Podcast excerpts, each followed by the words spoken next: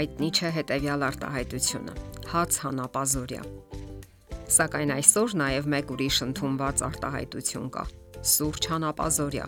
Առանց այդ հանապազորյա սուրճի շատ շատերը պարզապես չեն պատկերացնում իրենց կյանքը։ Եվ ի վիճակի էլ չեն, որովհետև լուրջ կախվածության մեջ են այդ բավականին ուժեղ թմրանյութից։ Եվ դա այն դեպքում, երբ նորանոր փաստեր են հայտնաբերվում այն մասին, թե ինչ վնասակար հատկություններ ունի սուրճը։ Շատերն էլ լրջորեն փորձում են ազատագրվել այդ կախվածությունից, սակայն չեն կարողանում, եւ այնուամենայնիվ կարելի է գտնել սուրճի փոխարինիչներ։ Հասկանալի է, որ երբ մարդն առավոտյան արթնանում է, նա դեռ քնած է եւ առույգանալու եւ թարմանալու կարիք է զգում։ Նույնիսկ օրվա ընթացքում մարդիկ հոգնում են եւ դարձյալ ցանկանում ինչ որ բանով, այսպես ասած, ամրապնդվել։ Ընդհանրապես, որքան կարճ է օրը, քիչ է ցերեկային բնական լույսը, այնքան դժվար է պահպանել առույգությունն ու լավ տրամադրությունը։ Ցանկություն է առաջանում մտնել տաք ծածկոցի տակ եւ պարզապես ննջել Հասկանալի է, որ սուրճը ժամանակավոր լուծում է առաջարկում։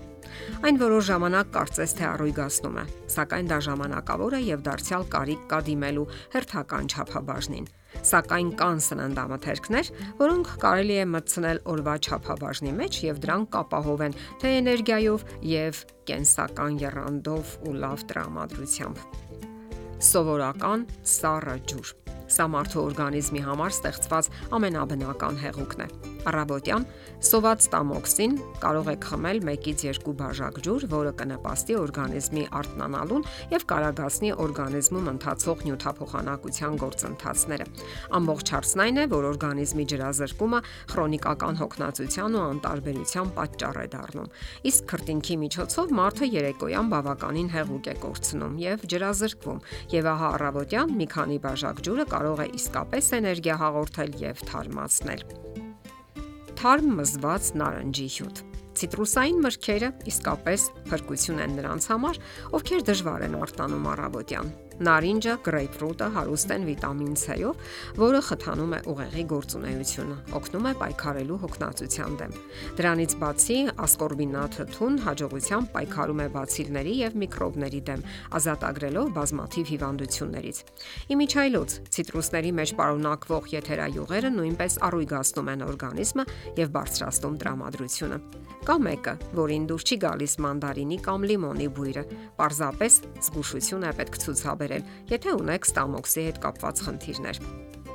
Ընկույզներ. Ընկույզները, չնայած իրենց բարձր կալորիականությանը, հիանալի սննդամթերք են նախաճաշի համար։ Այդ առումով օգտակար է հատկապես նուշը։ Օրվա ընթացքում ընդամենը 30 գրամ նուշը բավական է լավ տրամադրություն եւ էներգիա ապահովելու համար։ Դրանից բացի նուշի կանոնավոր օգտագործումը նվազեցնում է սիրտանոթային համակարգի հիվանդությունների զարգացման վտանգը։ Պատճառն այն է, որ նուշի մեջ պարունակվում է մեծ քանակությամբ մագնիում, վիտամին E, բուսական սպիտակուցներ եւ բջջանյութ։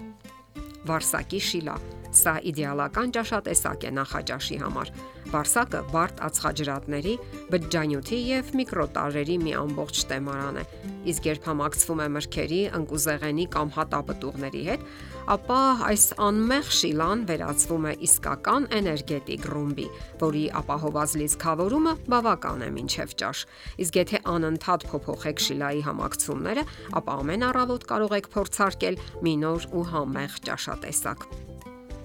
բանան եւ դարձյալ դժվար է գտնել մի մարդ, ում դուր չի գալիս բանանի համը։ Հենց միայն նրա վառ դեղին գույնը կարող է բարձրացնել տրամադրությունը, Սակայն դա դեռ ամենը չէ։ Բանանի մեջ պարունակվող B խմբի վիտամինները, մագնիումը, կալիումը եւ գլյուկոզան նվազեցնում են հոգնածությունը, բարձրացնում աշխատունակությունն ու դիմացկունությունը, նպաստում բջիջների վերականգնմանը։ Պատկերացրեք միայն այսպիսի նախաճաշ՝ վարսակի շիլա, բանան եւ շոկոլադ։ Այսպիսի նախաճաշից հետո, ինչպես ասում են, կարելի է թեթևորեն լեռներ շուրջ տալ։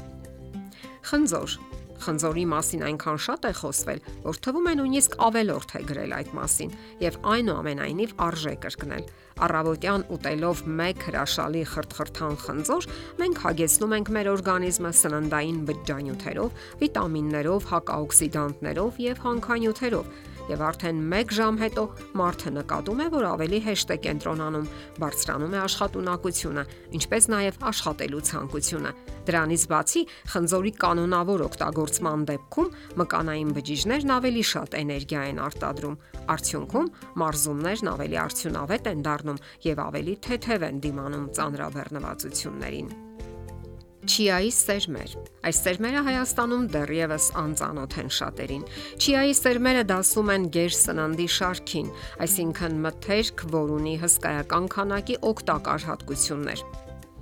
Չիայի սերմերն ընդունակ են խթանելու օրգանիզմը եւ ապահովելու էներգիայով ողջ օրվա ընթացքում, որովհետեւ պարունակում են մեծ քանակի բջջանյութեր, վիտամիններ ու հանքանյութեր։ Եվ ավելացնենք նաեւ, որ այս մթերքը՝ ի տարբերություն սուրճի, ունի բացասական ազդեցություն օրգանիզմի վրա։ Չի վնասում սիրտանոթային համակարգին, նյարդային համակարգին, ինչպես նաեւ չի կրկռում ստամոքսի լորձաթաղանթը։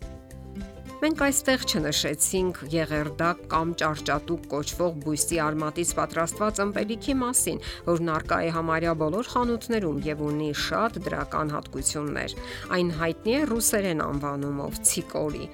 Այս բույսի օգտակար հատկությունների մասին կարելի է առանձին խոսել։ Պարզապես հիշենք, որ այս բոլոր փոխարինիչները կանոնավոր օգտագործելու դեպքում ոչ մի կախվածություն չեն առաջացնում միայն օգուտ են տալիս օրգանիզմին։ Իսկ դա ամենակարևորն է։ Եթերում առողջ ապրելակերպ հաղորդաշարներ։ Ձեզ հետ է Գեղեցիկ Մարտիրոսյանը։ Հարցերի եւ առաջարկությունների համար զանգահարել 033 87 87 87 հեռախոսահամարով։